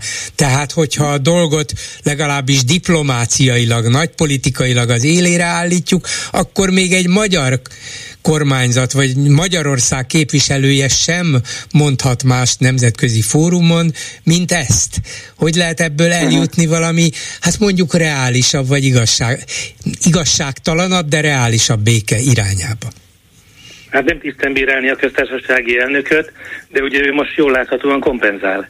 Tehát azért, mert a kormányzati propaganda ugye másfél éven keresztül lényegében a moszkvai szólamokat visszhangozta ezzel a háborúval kapcsolatban, most egy ideje, ugye ő neki a veszteségeket kell e, csökkentenie, és a nemzetközi közvélemény előtt egy vállalható harcot e, e, fölmutatnia. És nyilvánvalóan ugye a, az, az semmiképpen nem vállalható, hogy kívülről mondja meg valaki Ukrajnának, hogy területének ezt vagy azt a részét adja föl. Tehát ugye ez ütközik a nemzetközi joggal, ezt nem lehet kívülről ráerőltetni egyetlen országra se, és ebből a szempontból azt gondolom, hogy nincs is semmilyen kérdés. Igazából arról van szerintem szó, hogy ugye Oroszország és Ukrajna között mégiscsak van valamilyen kommunikáció, mert legalább három olyan kérdésben ők beszélnek egymással, aminek nagy jelentősége van. Az egyik a nukleáris biztonság kérdése, főleg Traporozse körül, a másik a gabona megállapodás, ami most összeomlott, de mégiscsak létezett, és hosszú időn keresztül föntartották, a harmadik pedig a hadifogoly cserék, amelyek szintén bekövetkeztek időnként, és nem következtek volna be, hogyha nem tárgyalnak egymással. Tehát magyarul arra ösztönözni ezeket a feleket, sőt akár kényszeríteni, hogy ö, ö, gyakrabban és szélesebb napirendről beszéljenek egymással, mert így érhetnek végére ennek a konfliktusnak, ez szerintem mindenképpen feladata lenne a nemzetközi közösségnek. Ön a cikkében idézi egy oxfordi kutatónak a trilemmáját a mostani Igen. helyzet leírására. Egy, egy lehetetlen háromszöget vázol fel, hogy, hogy most az a helyzet, hogy a három összetevő az, hogy mi, le, mi az, ami katonailag lehetséges, mi az, ami Ukrajna számára elfogadható, az ukrán társadalom, az ukrán emberek számára, és mi az, ami egybevág az Európai Unió érdekeivel, és azért trilemma, mert a három közül egyszerre csak kettő valósítható meg. Ha kettő igen, akkor a harmadik nem. Ez a kettő ez változó lehet, de akkor még mindig a harmadik nem következik be. Tényleg nincs olyan megoldás az ön értékelése szerint, ami katonailag is lehetséges lenne, az ukránok is elfogadnák, és az Európai Uniónak is megfelel? Igen, én hozzáteszem ehhez, hogy ugye mai tudásunk szerint mert mai tudásunk szerint az úgynevezett nyugat, tehát lényegében ugye ez az Európai Uniót és az észak-amerikai országokat jelenti, nem ad annyi fegyvert Ukrajnának, vagy nem ad olyan hatékonyságú fegyvereket Ukrajnának, amivel ők ki tudnák űzni az oroszokat a saját területükről. Tehát legyünk őszinték, ugye csöpögtetik a fegyverszállítmányokat, a télen volt egy nagy adag páncélozott harci jármű ről döntés, ugye most legutóbb kazettás bombáról, most a F-16-osokról, amiből talán fél év múlva lesznek repülőgépek e, Ukrajnában. Tehát ez a intenzitás nyilvánvalóan nem elég ahhoz, hogy a hadszintéren ők sikereket érjenek el. Tehát valamelyik elem mindenképpen hibázik a jelenlegi ismereteink szerint, tehát magyarul vagy kivárjuk azt, hogy valamelyik elem elmozduljon, a nyugat fölturbozza a fegyverszállítmányt, vagy az orosz politika összeomoljon, vagy, vagy az ukrán kompromisszumkészség változzon meg, de valamelyiknek a jelen ismeretek szerint ugye mozdulnia kellene, ahhoz, hogy vége legyen ennek a háborúnak, amelyben ugye kb. 5-600 katona hal meg naponta, és több tucatnyi civil szintén. Mi volna az Európai Unió érdeke ebben a háborúban? Kérdezem önt, mint egykori európai vezető politikust. Hát ez az, ugye, hogy az európai közvélemény valamennyire megosztott, tehát azt gondolom, hogy az európai érdeket viszonylag jól kifejezték azok a diplomáciai erőfeszítések, amelyek 2014-től kezdve egyrészt bevonták Ukrajnát egy társulási folyamatba, másrészt pedig az úgynevezett Minszki megállapodásokon keresztül, ugye mind a két felet megpróbálták rábírni kompromisszumokra, annak érdekében, hogy a béke fennmaradjon. Ez látványosan összedőlt, és ugye ezt nyilván ki kell kutatni, hogy miért volt gyenge az Európai Unió és annak diplomáciája ahhoz, hogy ezt a konstellációt fönn tudja tartani.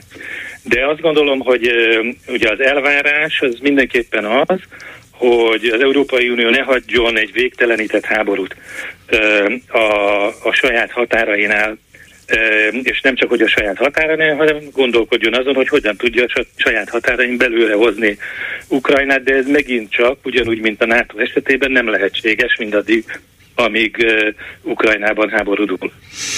Minden esetre akármi lesz itt a háború kimenetele, már nem merem azt mondani, hogy végkimenetele, mert ki tudja, lehet, hogy évtizedekig elhúzódik, de ha az oroszok meg tudják tartani a területeiket, és az ukránok kénytelen, kelletlen belemennek egy ilyen hát befagyott háborúba, vagy egy kényszerű tűzszünetbe, akár nagyjából sikerül visszaverni és visszaszorítani az oroszokat, és mm, visszaszerezni az elfoglalt területek nagy részét, de mindenképpen az lesz a következmény, hogy az Európai Unió úgy érzi, hogy az oroszoktól mentsen minket meg Ukrajna, meg a Jóisten, de hát nekünk mindent meg kell tennünk azért, hogy ez még egyszer ne következhessék be, és az oroszok ne fenyegethessenek bennünket ilyen közvetlen közelről.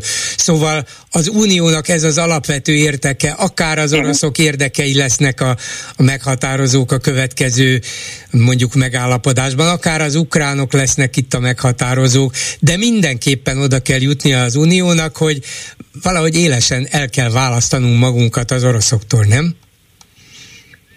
Azt gondolom, hogy ugye legalább két húron kell játszani. Az egyik az valóban az úgynevezett elrettentés, tehát hogy ne essen Oroszország kísértésbe. Hiszen az egyik ok, ami ehhez a háborúhoz vezetett, hogy az amerikai, afganisztáni kivonulása után, ami elég kaotikus volt, és nem volt egyeztetve senkivel, Ugye az a benyomás keletkezhetett Moszkvában, hogy itt a nyugat már inkább visszavonulóban van, és nem tud a szövetségeseinek kellő alátámasztást nyújtani. Tehát ez az egyik fontos dolog, de a másik pedig nyilván a diplomáciára hárul, tehát nem lehet kizárólag azt mondani, hogy pusztán a katonai erővel helyettesíteni lehet a diplomáciát mert azokat a csatornákat is fönn kell tartani, újjá kell építeni. Valószínűleg ez már egy Putyin utáni orosz vezetéssel lesz.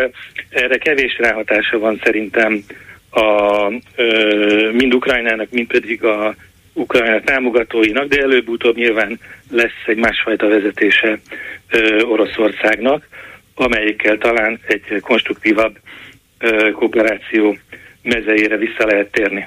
De az, amin ön gondolkozik, és amit itt fölvázolt, nem egyenlő azzal, amit Orbán Viktor mond, hogy háborúpártiak az ellenzékiek, én pedig békét javasolok. Hát a háborút Oroszország indította. Tehát azt gondolom, hogy aki ilyen mértékben ugye a jelenlegi orosz vezetés visszhangzásával naponta foglalkozik, sok tucatnyi propagandistával, ugye az állami televízió különböző csatornáin, az nem vetheti másoknak a szemére, hogy háborúpártiak lennének. Köszönöm szépen Andor Lászlónak, az MSZP elnökségi tagjának, volt Európai Uniós biztosnak. Viszont hallásra! Köszönöm, viszont hallásra! És egy hallgató a vonalban. Jó napot kívánok! Jó napot kívánok, bolgár úr! Hanzel Véla vagyok, Budapest. Parancsoljon! A következőhez szerettem volna is szeretek, szeretnék is hozzászólni.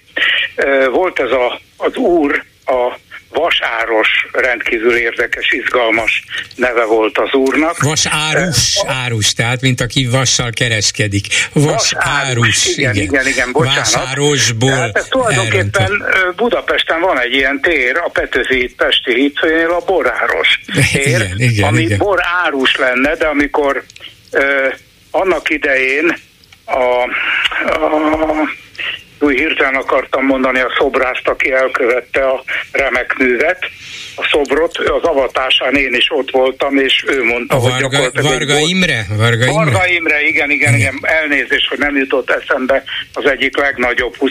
századi szobrász neve. Az én egyik kedvenc szobrom egyébként, amit eltávolítottak a Kossuth térről, a Károly Mihály szobor Igen, volt, mert pedig egy perspektívában is. Így van. Mindenben mind... zseniális volt, meg a többi szobra is. Igen. Tele Európa, tele van vele a szobraival egyébként.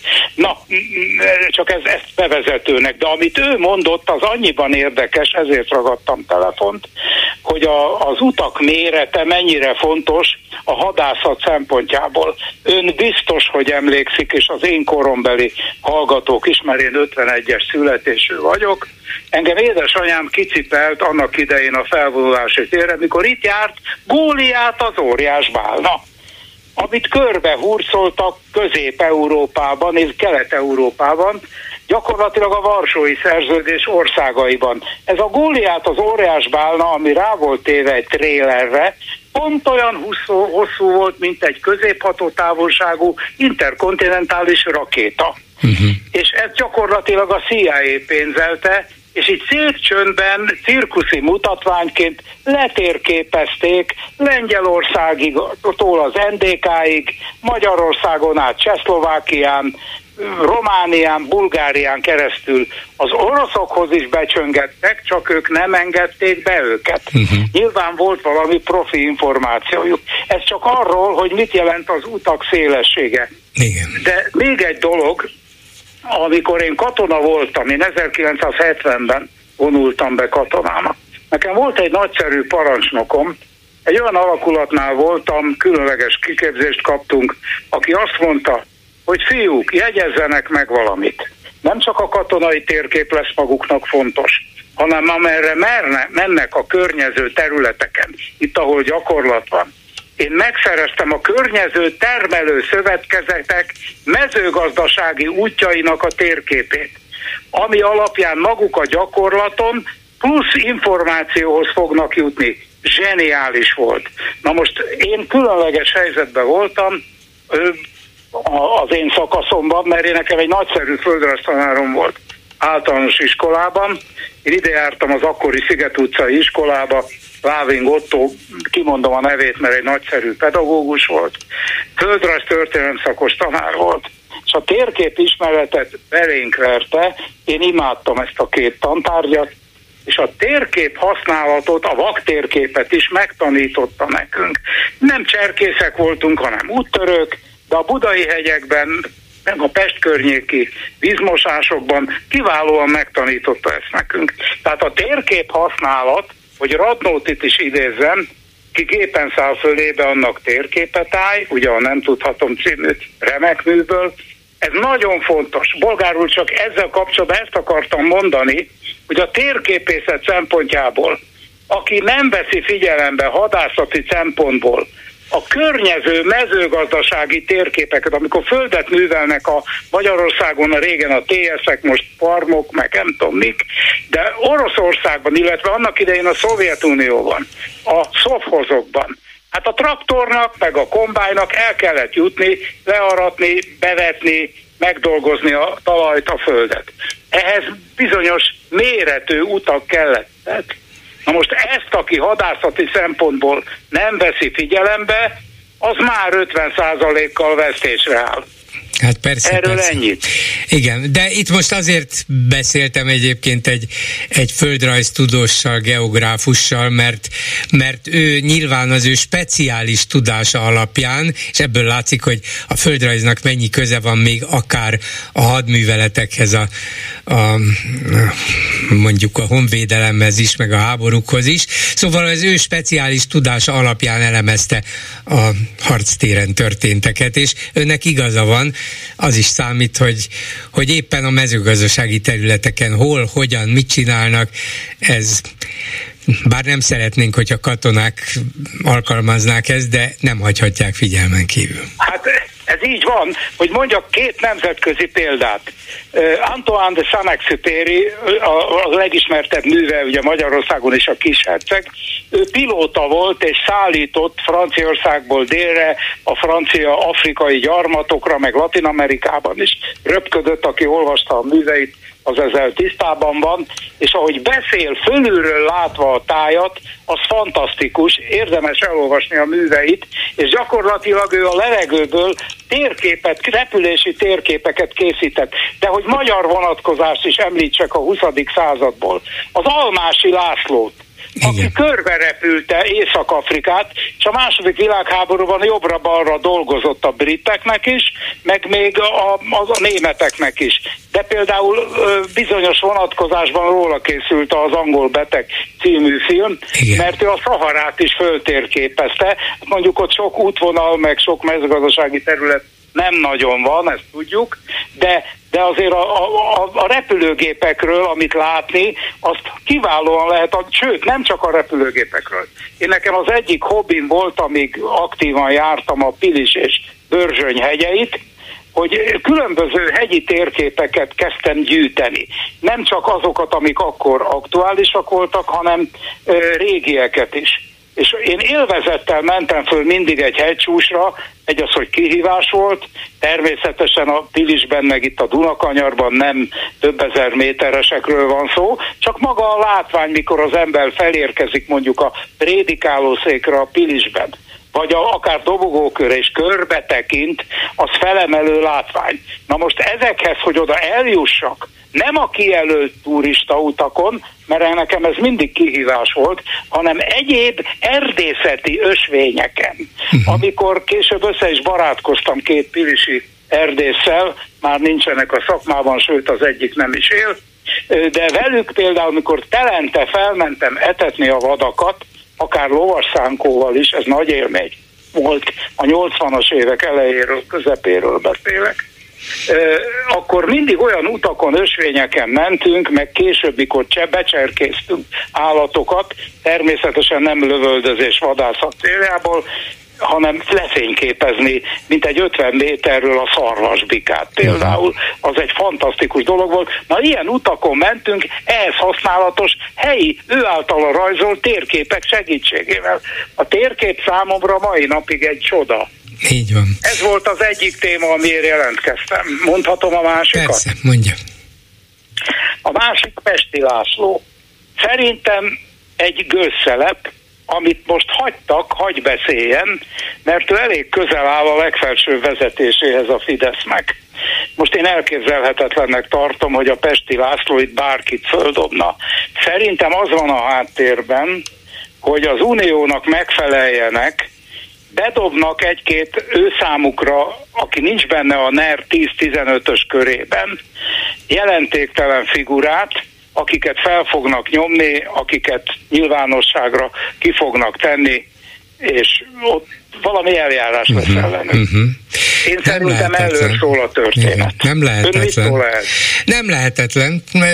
Én nem gondoltam az elején azt, hogy ez bármilyen előre kitervelt dolog volna, inkább egy véletlenül elengedett kijelentés volt, és aztán nem akarta ezt ott elvágni, hanem még ráerősített, és aztán ahogy egyre dőtt az érdeklődés, úgy ment egyre mélyebbre a dologban, de most már szerintem szólhattak neki a háttérből, hogy ezt csináld, vagy azt csináld, vagy úgy csináld, vagy ezt mond, és lehet, hogy ez van mögötte, amit ön feltételez, hogy hát ha már ez így elindult, akkor csináljunk belőle egy ilyen ügyet, ami talán az uniónak is tetszeni fog.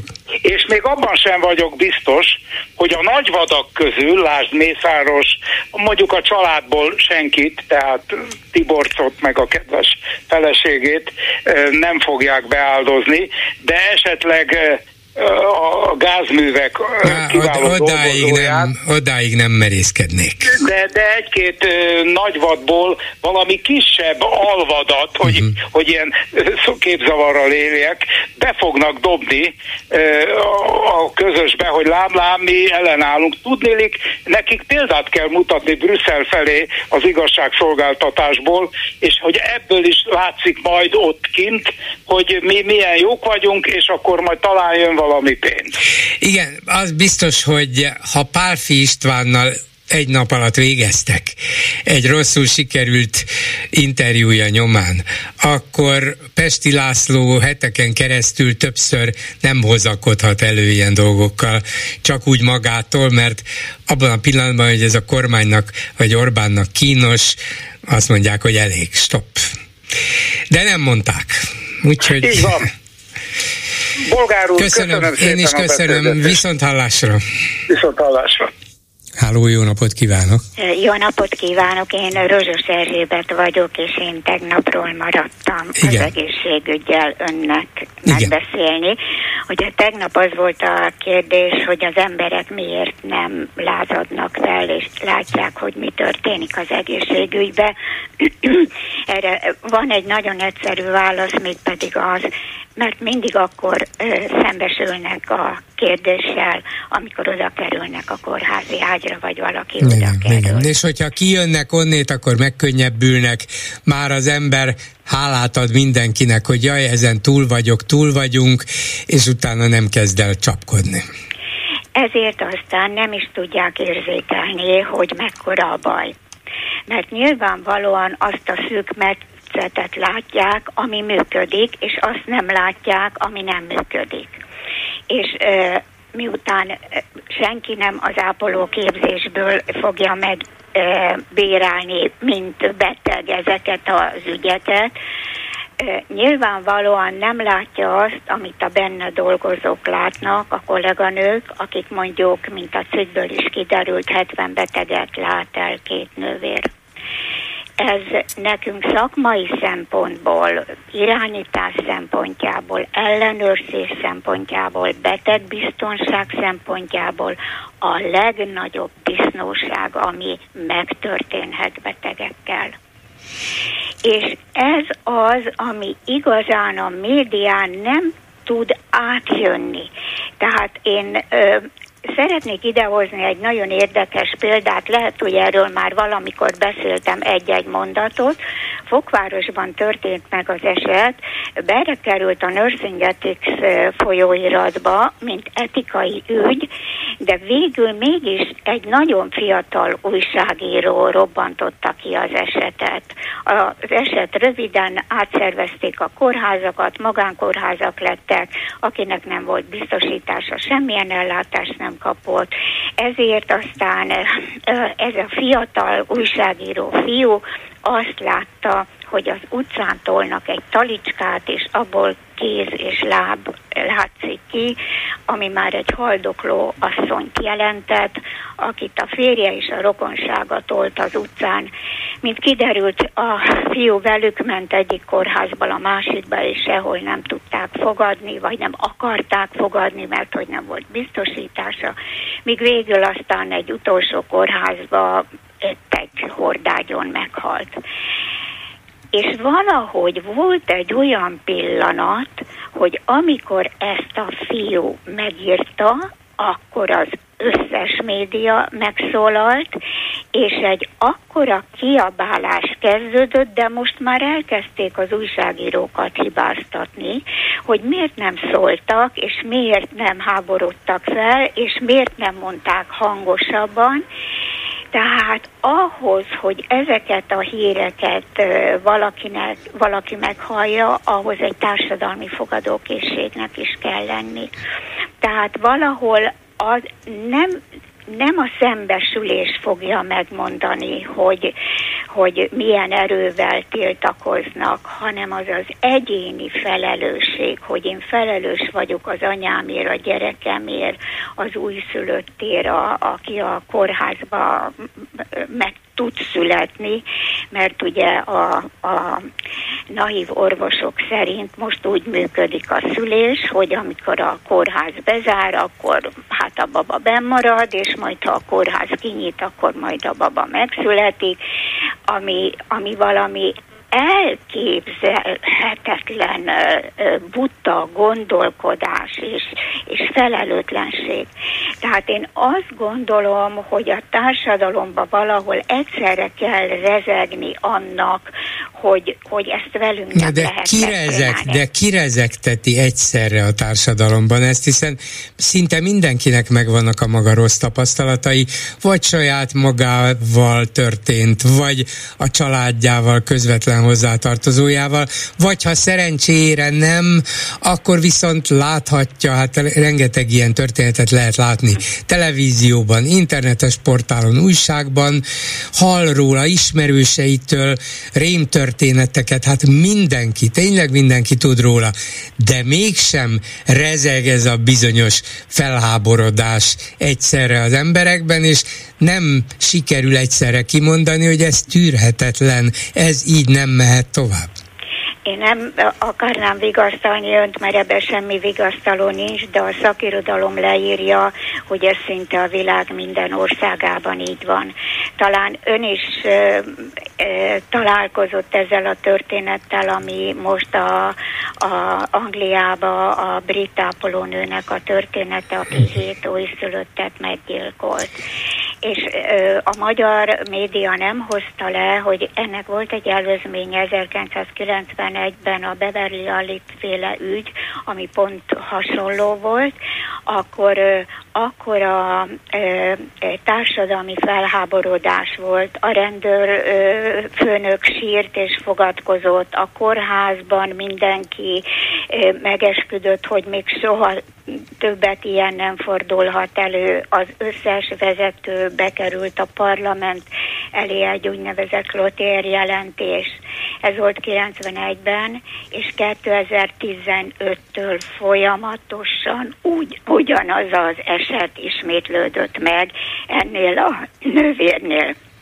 Megint csak ön is megkérdezi, miért nem szólalt meg valaki? Hát mm, ugye ez, ez egy másik dolog, ez egy szörnyű bűncselekmény sorozat, csak az, hogy egy nővér, aki egyébként a jó arcát mutatja, és kedves, és el van borzadva attól, hogy hát szület, frissen született csecsemő ott meghal a kórházban, hát mi történhetett? Hát ennyi, ennyi szerencsétlen, véletlen egymás után, és nem lehetett közvetlenül kimutatni, hogy ezt, ezt a gyereket, ezt a kicsit, ezt a babát valaki meggyilkolta, hanem az egyiknek ilyen ö, halálok szerepelt, a másiknál olyan, és csak nagy nehezen évek alatt állt össze, és mindig az a gyanú volt ott, hogy jé, ez a nő nővér hogy, hogy mindig ott volt, és hogy lehet az, hogy ebben a kórházban hirtelen így megszaporodtak ezek a, ezek a nem várt és tulajdonképpen ok nélküli halálesetek a csecsemők között. Szóval ez megint más, mint az, hogy az egész magyar nem, társadalom nem. érzékeli azt, hogy borzasztó állapotok vannak például az egészségügyben és a kórházakban. Akkor én a, azt szeretném önnek mondani, hogy pontosan ennek a két esetnek a találkozásában és a mi eh, kommunikációnkban van egy, egy ellentét, vagy én nekem ellent kell önnek mondani. Mert mind a két esetben megvannak azok a szabályos pontok, amiket nézni kell bárkinél békeidőbe. Hogyha eh, Hargitai Miklósnak a cikkét szakmailag végignézzük, az, az valami eszméletlen tragédia a szakma szempontjából, tehát ha egy ilyen kórház így működik szakmai szempontból, az e, nekem, tehát az én szakmai szememmel el ugyanazt jelenti, mint amit ez a nővér csinált a betegekkel. Tehát azt, hogy elnézzük, hogy nincs egy megfelelő ö, ürítésre lehetőség, most akár külön szoba vécével és fürdőszobával, akár pedig, ha, ha már a 18. században akarunk, vagy a 14-ben mondjuk maradni, akkor ott arra kényszerítünk idős, méltóságokban megöregedett embereket, hogy ami egy emberi szükségletű, ne csak a betegségét szenvedje meg, hanem azt is, hogy őt megalázzák. Nekem ez egyenértékű a, ennek a... E, nyilván ezzel még vitatkozni is lehet, de nem ebben akarok vitatkozni önnel, hanem abban, hogy ezt viszont a laikus is, a beteg is, a hozzátartozója is, de a magyar társadalomban gyakorlatilag mindenki tudja, hogy embertelen, nem humánus viszonyok uralkodnak sok esetben, sok magyar kórházban, de nagyjából ez egy általános helyzet, és az embernek szerencséje kell, hogy legyen, hogy ezt valahogyan elkerülje. De azt nem tudhatja a brit szülőanya meg nem tudhatja a brit kórházakba bekerülő beteg, hogy itt egy, egy nővér tudatosan gyilkolja a csecsemőket. Magyarországon mindenki látja, hogy milyen szörnyű és megalázó viszonyok vannak. Angliában csak egy több éves nyomozás után derül ki, hogy egy nővér döbbenetes módon csecsemőket gyilkolt. Ennek nem látszanak a nyomai. Hát azért lehetett éveken át titokban tartani, vagy, vagy nem felfedezni. Hát ugye az EBI is és a, a szakma is ma már nagyon kom, kompletten leírja, főleg az amerikai esetek kapcsán, hogy milyen kritériumai vannak, amikor ezek a sorozatgyilkosok megjelennek. Az első az, amit ön is említett, mindig ők vannak először ott a, a halál esetnél, ők mennek újraéleszteni, és innen lehet aztán visszafejleszteni, vagy fejleszteni tenni ezeket, igen, igen. De hogy az előbbihez visszatérjek, hogy nem tudja a beteg. Van egy pontja ennek a történetnek, amikor Hargitai úrral beszélgettek, mégpedig az, hogy különben beteszik pelenkába, ha talán emlékeznek igen. erre. A, a Magyarországon ma az a rend, hogyha nincs szobavécé, akkor mindenkit betesznek a pelenkába. Ezt egy bizonyos kor után teszik, akkor ezzel azt fogják, és ezzel, amit a betegek és a hozzátartozók nem tudnak, hogy úgymond leszokik a szervezet erről a tanult viselkedésről, amit mi toalettréningnek, vagy szok, bilisztetésnek szoktunk mondani, és soha többet hazamegy, föl tud kelni, és ott van rajta a pelenka, mert ezt nem tudja elhagyni. Tehát abban a pillanatban, amikor beteszünk egy 80 éven fölüli embert a pelenkába, azt mi onnan már nem tudjuk kivenni. Tehát ettől a pillanattól elindítok egy folyamatot, és azt is tudni kell, hogy sok esetben még háromszori pelenkázásra sincs lehetőség, csak kétszer egy kórházba. És ezt azért mondtam el olyan részletesen, mert ez valami hihetetlen fontos az emberi méltóságban és a szakma szabályaiban. Hát hogy ne, igen, ezért, ezért gondolom azt, hogy döbbenetes dolgokkal szembesülünk, és valahogy mégsem tudjuk kikövetelni, hogy legalább ezekben az alapvető kérdésekben végezzék el a minimumot, hanem hagyjuk, hogy ránk rohadjon az egész.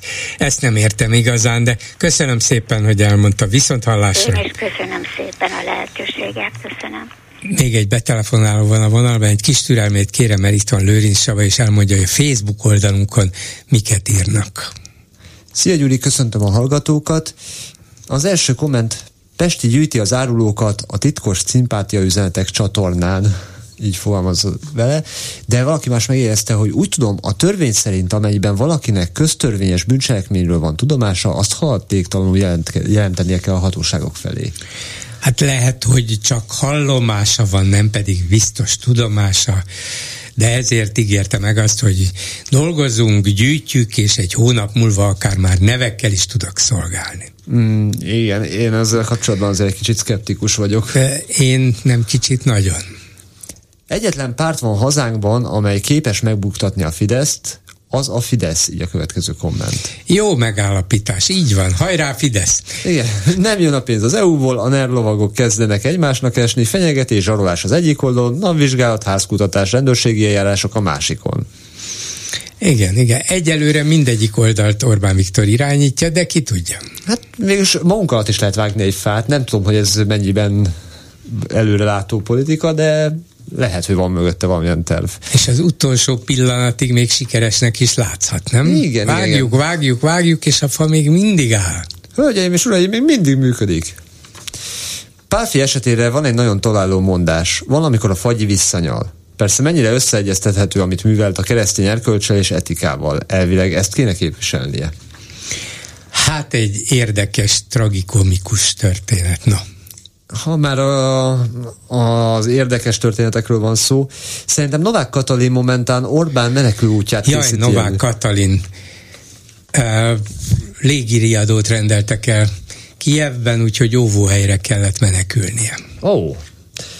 Hát Na. igen, Moszkvában meg dróntámadás ért egy építés alatt lévő toronyházat még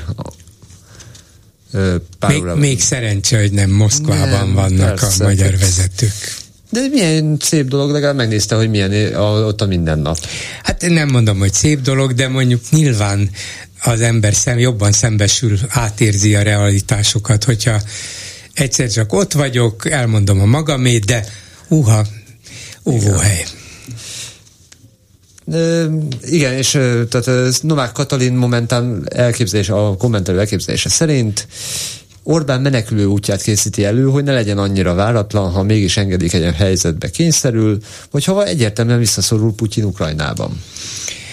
Hát igen, ez is lehet, hogy ő a másik vas a tűzben. Igen, tehát ezer menekülő útvonalakat nem szabad kihagyni. Így van. Ennyi lett volna a komment. Köszönöm szépen, és akkor a betelefonálója szó, jó napot kívánok! Jó napot kívánok, Zinger Viktor vagyok.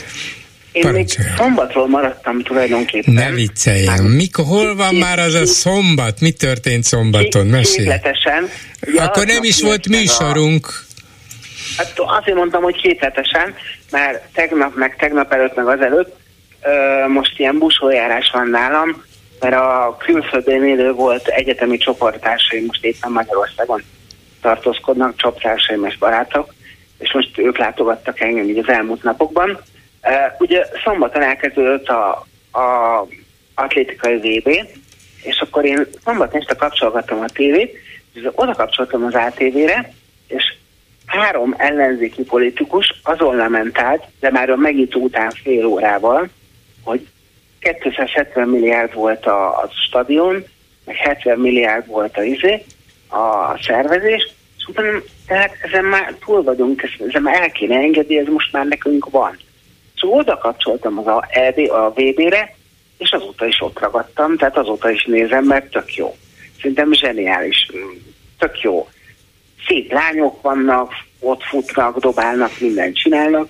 Most már azt engedjük el, hogy mennyibe került van egy csak jó vétény. Hát talán ne engedjük el, csak nem biztos, hogy nem biztos, hogy ugye annak idején Stumpf Istvánnak még kancellária miniszter korában volt az a kicsit pökhendi válasza az ellenzék akkori kifogására, hogy mennyibe kerül a tűzijáték, hogy karácsonykor nem szoktuk megkérdezni a nagymamától, hogy mennyibe kerül Mennyi a beigli. Igen, de tehát most ez valószínűleg nem, nem célra vezető, és nincs is értelme, mert valami valóban nagyon látványos ez az atlétikai világbajnokság, a közvetítés is érdekes, izgalmas, valószínűleg a magyar nézők többsége nem olyan nagy atléta szurkoló, de érdemes Én megismerkedni. Soha nem volna, igen. hogy valaha ilyet.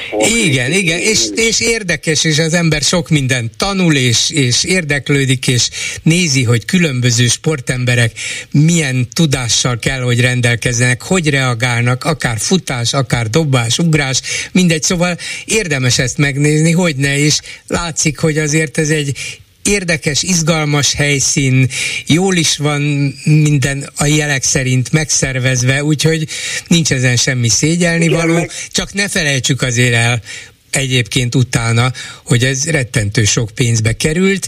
Nem, most már mindegy, már benne van a pénzünk, ez már csak ne van. felejtsük meg a másik, ami, a, meg a másik, ami, ami teljesen kiakasztott, ugye az a 100 méteres férfi uh, futás, hogy négy évig azért egyzenek minden nap reggel, éjjel, meg este, ugye idézve, hogy 9,7 másodpercet fussanak. Igen. Tehát, hogy oda sem nézel, és már vége.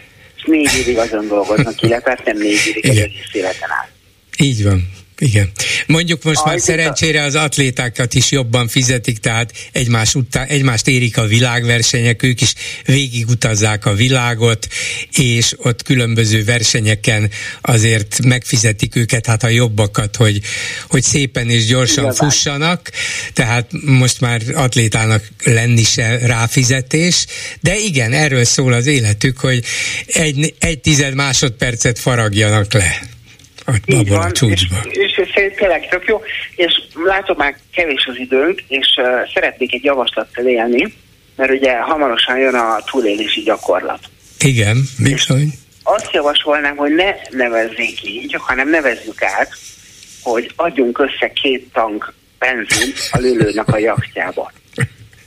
Ezt erre a tankról már valami rossz jutott eszembe. Nem, nem, nem, hogy tankoljunk meg kétszer a lőlőnek, mert ugye 83 millió forintba kerül egy teli tank a jaktba.